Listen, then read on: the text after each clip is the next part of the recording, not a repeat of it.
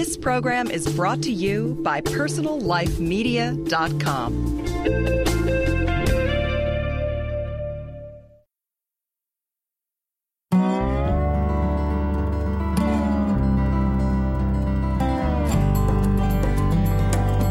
Hi, and welcome to Green Talk, a podcast series from greenlivingideas.com.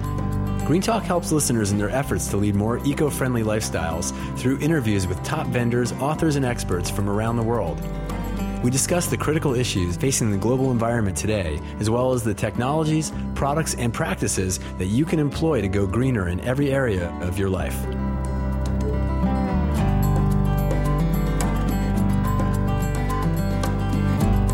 Hey, everybody, this is Sean Daily with Green Talk Radio. Very excited today to be doing another installment in our Green Blogger series. And today's guest is Paul Smith, who is very well known to many of those in the LOHAS industry. He's a blogger for the sites triplepundit.com and ecopreneurist.com two green business focused sites. Triple Pundit is a conversation about conscious, responsible business in the context of today's environmental and social challenges, and Ecopreneurist provides news and advice on sustainable and social entrepreneurship. Paul is also the founder of Greensmith Consulting, which helps businesses go green with integrity, transparency, and power. He has an MBA in sustainable management from Presidio School of Management in San Francisco. Paul, welcome to the program. Thanks very much. Well, it is great to have you. Let's just jump in by, I, you know, you, well, let me start by just saying that, you know, you and I actually came in contact with each other through this whole world of new media and social networking. Uh, I think we discovered each other on, on Twitter. Uh, for those of you who are not on Twitter, it's a microblogging site that is also really a conversational community uh, of people talking back and forth and uh, sort of has to be experienced. It's tough to explain, but it's also quite addictive. think, sure. as, as, we've discovered. Um, but but very cool for networking with uh, folks in, in, within one's industry. Um, so so I, I first heard about you on uh, on there, and then realized I already knew you from uh, the writing that you had done on on the two sites that I mentioned. So I'm curious to just to have you tell us. Uh, your story and how you came to be both both a writer as well as a green blogger. Well, um, it's a, actually a sort of an interesting story. About four, three or four years ago, I got West Nile virus, and I nearly died from it. Whoa! I yeah. did not know that. I didn't see that on your Twitter stream. Wow, that's that's that's quite something. Pre Twitter days, um, but yeah, and so I came back from that, and and I had really like a second chance in in life. Uh, you know, I thought, geez, what am I going to do with it? And uh, I was talking with a friend who is uh, an intuitive, among other things, and and she said to me, we were in a restaurant, and she looks around, and I, I, said, "What do you see me doing next?" And she says, "There's something to do with the colors of the the walls here in the restaurant. They were orange and green, and sustainability, and Utne magazine." And I said, "What?" And uh, the next day, I started seeing sustainability things everywhere, and I realized that my interests that I thought were under all these different categories all sort of were, were within this realm of sustainability. Um, uh, Ode magazine is one of my favorite magazines out there, and it's just I was always inspired by what the people would do in there, just creating solutions where they seem to be just impossibilities, and I wanted to do that myself too. And so now, with this renewed commitment to do something with my life, I realized it had to be within the realm of sustainable business. Uh, and then I, I started searching and I found Presidio School of Management, which was in San Francisco, where I lived nearby at the time. And uh, as you might guess, the website is orange and green, the same colors as that restaurant, and they and they advertise in Utne magazine. so, I so I ended up going through that program, got an MBA, uh, which it's really was quite a good program to help bridge between green business and how it's done now rather than just being an us versus them sort of thing so that I was better able to sort of speak the language of who how people that are doing things the typical way now and then bridge them into doing things how they could be. And then where it leads to blogging is that one of my classmates uh, Nick Aster he's one of the founders of treehugger.com uh, he also started triple pundit and had asked me if i wanted to write on there which I agreed to and started doing that, oh, probably a year and a half ago. And from there, through various connections, ended up connecting with Jeff from Green Options, which is a whole group of blogs, uh, and ended up running for Ecopreneurist. And uh, who, who, I should say was a recently a, a guest on uh, this show as well on the Green Blogger series, uh, Jeff McIntyre Strasburg. Yeah, exactly. Um, and then just in the process of uh, after getting out of uh, the Presidio program, I found that I just was skilled in a lot of different areas and that I could offer things to many different businesses. And so I created a consulting company called Greensmith Consulting as well. Now, be, being a writer, just focusing on the blogging side, I want to ask you about uh, Greensmith as well. But being a writer for, for two different blogs, I can just imagine you must have a lot of uh, green ideas and, and, developments coming across your desk all the time. Are there any in particular that, that have you excited right now that you'd want to share? Yeah, absolutely. Um, in the past couple weeks, it's been really on my radar the whole idea of a uh, distributed energy grid um, the same sort of model as, as in how file sharing is done, the whole, you know, MP3 file sharing, where it's, you know, not just a central computer, it's, you know, several computers all over the place, taking the load as need be wherever in the world it needs to be. And the same idea is popping up for energy rather than just having, uh, you know, these big fixed coal fired uh, power plants.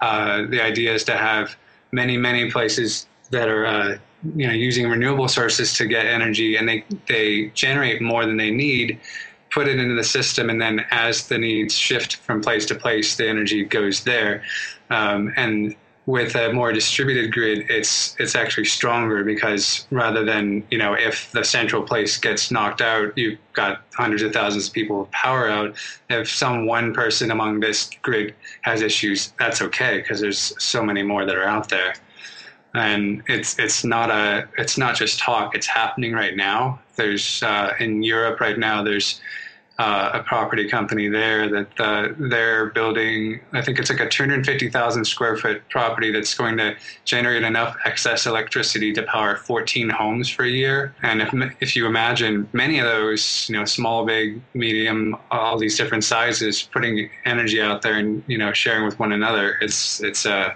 pretty powerful way to have a really reliable source of energy in the future. Yeah, that's very cool. So, is this something that you guys have covered editorially on, on Ecopreneurist?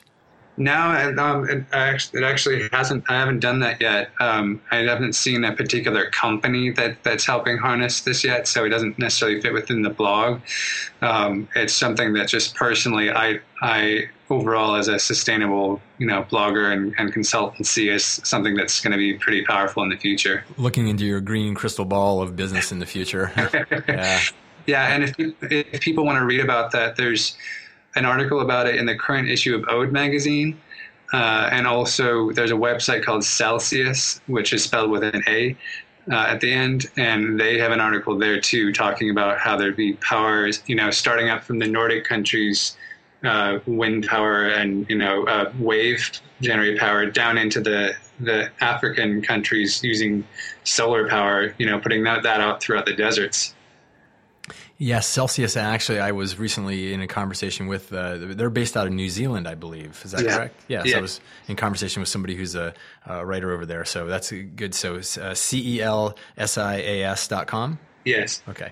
Great. Well, you know, and Paul, just switching gears a little bit, um, you know, we're hearing a lot these days, and I think in some cases feeling a lot of green fatigue um, that's sort of settling in for, for a lot of consumers. Again, even really for some, I think, journalists who cover this space and, and bloggers and so forth. I'm curious about how you personally keep from becoming green saturated. That's a good, it's a good question because you know, I mean, in my work, that's that's you know, I I am sitting in it all day long, and I think what inspires me is just seeing the increasing number of of uh, large conventional companies uh, seeing a different way to do business and and going for it. Um, for instance, like seeing out there, Frito Lay, apparently they're uh, converting one of their factories uh, from using enough natural gas for 13,000 homes a year to now they're going to convert it to solar and biomass powered entirely. And, you know, if Frito Lay, that, you know, the junk food company, yay, when you grew up, is doing that, I think that's pretty amazing. Yeah, well, it's, it's definitely a good sign, and it's interesting you brought up this. This sort of harkens back to something that came up in an interview that I did with Starre Vartan of EcoChick. We were talking about authenticity within the industry and sort of evaluating green companies. So that's something I want to save for for after the, the break, but I, I want to come back to that. Um, and at this point, we're actually going to go ahead and take that break, and we'll be right back on Green Talk Radio. We are talking today with Paul Smith. He's a blogger for the sites triplepundit.com and ecopreneurist.com, two green business focused sites, as well as being the founder of Greensmith Consulting. We'll be right back on Green Talk Radio. Thanks, everybody.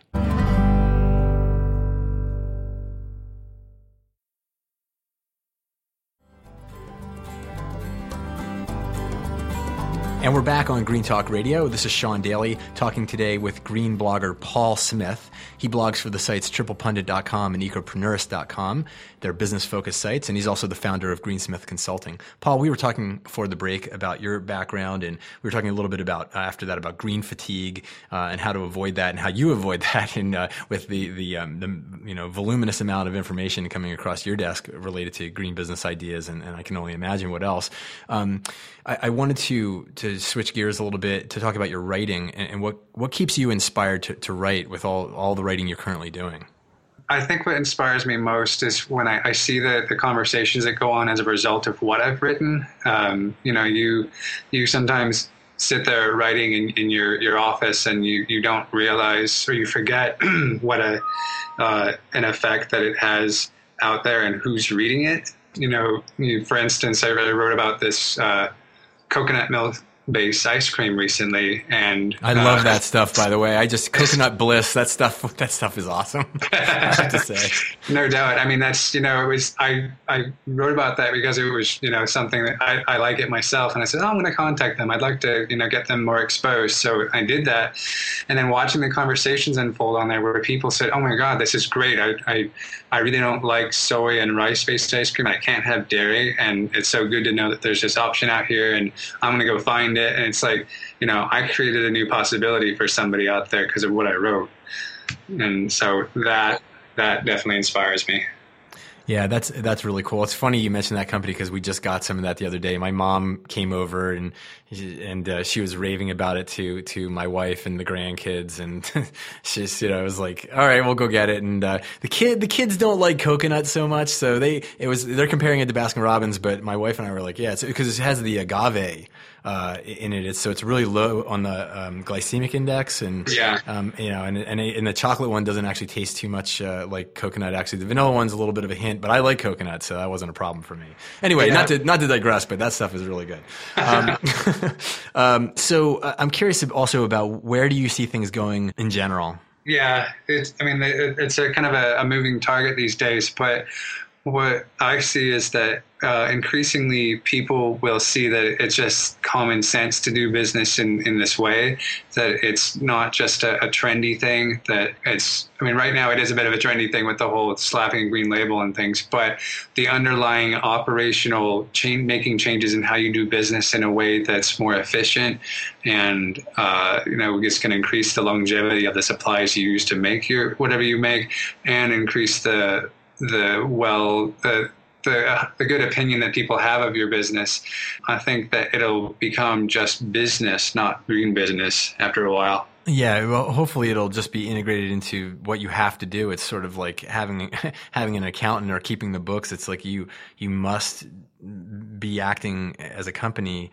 uh, just as as an individual in, in sustainable ways to sort of even uh, be uh, effective and competitive in the market, uh, both in terms of the um, manufacturing processes and the logistics of business, as well as politically in the perception from the consumer audience.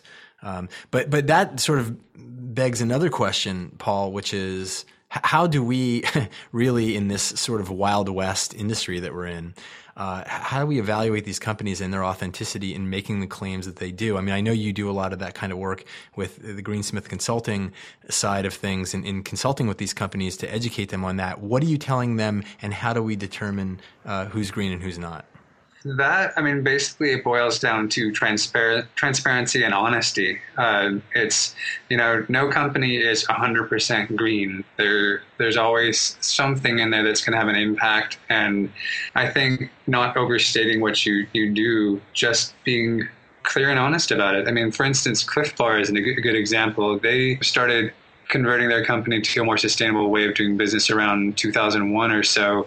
And, you know, they still say this is a, a journey in progress and they, they don't uh, hide the, the, things that they, they haven't been able to, to meet what they would like to have as a standard. So also as a consumer, it's just basically if you can um, do your homework. You know, take a look into this company and, and, see do do they walk the talk that they're they're putting out there, and don't just go by something saying that it's that there's no uh, it's not petroleum based. Because if it, they're just going on one factor, it, it's it's not something.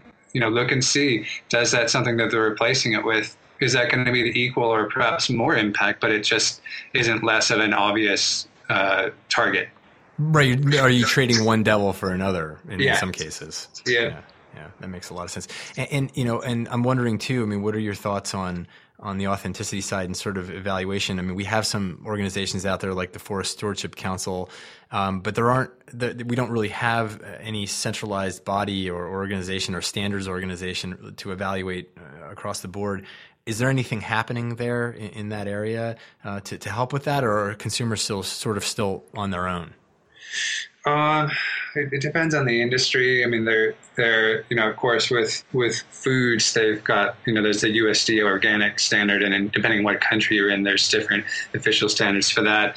Europe tends to be more ahead of us, and as far as that goes, of having uh, standards that are that are consumer facing. There's a lot of uh, in you know in uh, business industrial facing standards that are within the U.S., but uh, as far as out to the the consumer, they're they're they're not so much there. I think what it is is that uh, in, in, the next couple of years, that that's just going to have to happen because people are getting more educated and they're they're wanting to be uh, spoken to more straightly, and the market's going to just demand that that be so. So it'll it'll happen um, because if you get all these you know pseudo green labels that don't mean anything and it gets exposed, that's gonna that's gonna hurt everybody. Exactly, it, risks implosion of, of the whole concept, really. Uh, if yeah. you have that happening enough, and you know, and, and a, sort of as a corollary to that, follow up um, you know, what becomes also difficult in, in my estimation is where we have the, some of the larger corporations that acquire companies that are acting sustainably, that are, you know, doing it right, that, you know, at some point sell out.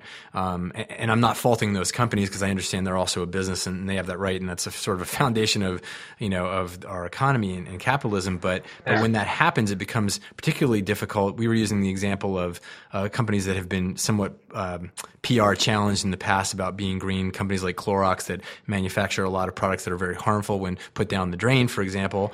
Yeah you know, in, terms of containers and things like that, they acquire a company like, for example, Burt's Bees that had a really good reputation as being a very green company. How do we then evaluate those companies as a whole when really they're a conglomerate multinational corporation that has within it both green and ungreen elements? That's where it seems to get really tricky. Yeah, and, and with that, actually, that's that's been sort of a, a peeve of mine over the, over the years. Is when people uh, judge companies just overall as a bad company because they, they do these things that, that are you know not so green in, in some aspects. Uh, they're, they're not entirely green. Like Walmart's another example of that.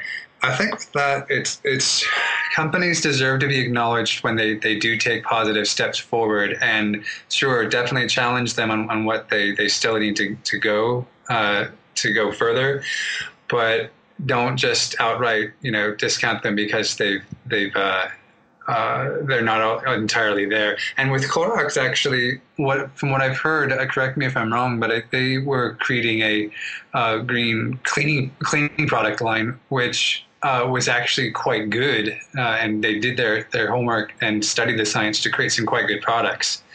Yeah, yes, actually, and Starre was using them as an example of a company that's doing uh, that is doing a lot of good things and, and didn't perhaps deserve. I don't want to you know misparaphrase what she said, but but she was actually talking about some of the good things they're doing, but that it's a mixed bag, and so it wasn't so much that they were a bad example, just that an example of a large company that had both sides, and and it really was speaking to the more general topic of how how do we then as consumers uh, and, and, his businesses and so forth evaluate those companies or just, just what you know the challenge that sort of inherently exists there when, when it is a mixed bag. But I liked what you said. I, have not heard it said that way, and I think that that's really important. Which is that for them to just be forthcoming about here, this is a journey. Here's where we are. The transparency side. That's what I think we don't get what, what we tend to get as consumers more often, at least from my view, is these large companies that say, Hey, look, we just got these guys, right? And, and so you're like, okay, but like, what am I supposed to do with that? I'm supposed to think you're, you're just green now because you own this one, you own this one brand. That's a brand acquisition. You know, that's, that's strategic, you know, business and, and politically. Um, yeah. So I think that that sort of, if it becomes thematic, within the company, that would be more impressive, at least to me personally, where I'm seeing that this is part of an overall trend. We're going to take our existing brands and products and we're going to make them greener. But in the meantime, we're also seeing these as strategic acquisitions within that, that as an overall corporate strategy and belief system. That would mean a little bit more. For sure, and it was interesting to watch with Burt's Bees that you know, yes, they were acquired by a, large company, but then I don't know if you noticed, but the advertising for them actually became much more aggressive and was was talking about you know these ingredients versus these ingredients in other products. Which I the first thought that came to my mind is does does the other the other products that that company makes outside of Burt's Bees, do they have those chemicals that they're they're talking about? Yeah, is there, is there consistency here? Yeah, that's that's an interesting. I'll have to I'll have to look into that. That's that's an interesting thought. Um, great. Well, we're going to take one last break, and we will be back talking with Paul Smith. He's a blogger for the sites triplepundit.com and ecopreneurist.com, and he's also the founder of his own business that does green business consulting called Greensmith Consulting. You can find them online at greensmithconsulting.com. We'll be right back on Green Talk Radio.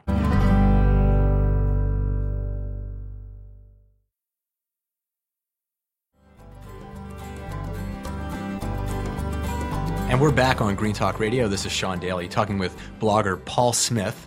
He is a blogger for the sites triplepundit.com and ecopreneurist.com. He's also the founder of Greensmith Consulting, and they consult with businesses on their green strategies, both uh, internally and externally. So, Paul, we were talking about this industry and you know sort of uh, trends in, in, green business and, and authenticity and transparency within companies that are making green claims. Stepping back from all of that, do you see all of this as ultimately being a fad? Looking back into that green crystal ball we were talking about earlier, do, do you see all of this being a fad in, in the larger view? I mean, over, over time, say 10, 15, 20 years or even more, or is there really long-term staying power here? I think both, because uh, there's you, you can see it everywhere that there's a lot of companies that are just sort of jumping on that putting green wherever they can because it's a popular thing these days. And I think that part, the the trendiness, the the, the popular social credibility sort of thing that that will probably fade. But i think that the the lessons learned from how to from companies that actually really do green their business in a meaningful way and see the benefits and the, the long-term benefit to their brand and, and their sales that's going to stick around because it's you know basically when you're a business person you want to see what helps the company keep la- lasting and keep making more money. And if you see these things are doing that you're going to keep doing it. And there's more and more examples that are going to be popping up around that. And i think with the d- diminishing uh, energy supplies for what we conventionally used uh, happening there's there's got to be more of an uh, investment in renewable energy sources and just being creative with reusing what you use in, in your business for energy sources. You know, like for instance, with the beer companies. Uh, taking the, the, the dregs of what they produce to, to use for biomass based energy production in their own factory. And I think people always want to be creative and innovative in what they do. And uh, this is going to be an ongoing thing in business, I see. Good. Well, that's that's certainly a positive vision vision of the future there, and I, I, hope that that's true. And I hope, like you said, going back to a different version of the word uh, transparency, I hope this just becomes sort of an assumption in businesses and in the future, so that uh, it doesn't even require the attention. It's just sort of in there automatically, and that we can we can trust it. But that's a I, I don't know if that's a realistic vision, but it's one that I like to dream of sometimes. well, thanks again for for being with us. Our guest today has been Paul Smith. He is a blogger for the sites triplepundit.com and ecopreneurist.com. He's also the founder of Greensmith Consulting that helps businesses in their efforts to go green. And Paul, again, thank you for coming on and sharing all this information with our audience. Thanks for having me here. Thanks as always to everyone listening in today. Remember, for more free on demand podcasts, articles, videos, and other information related to living a greener lifestyle, visit our website at www.greenlivingideas.com. We'd also love to hear your comments, feedback, and questions. Send us an email at editors at greenlivingideas.com.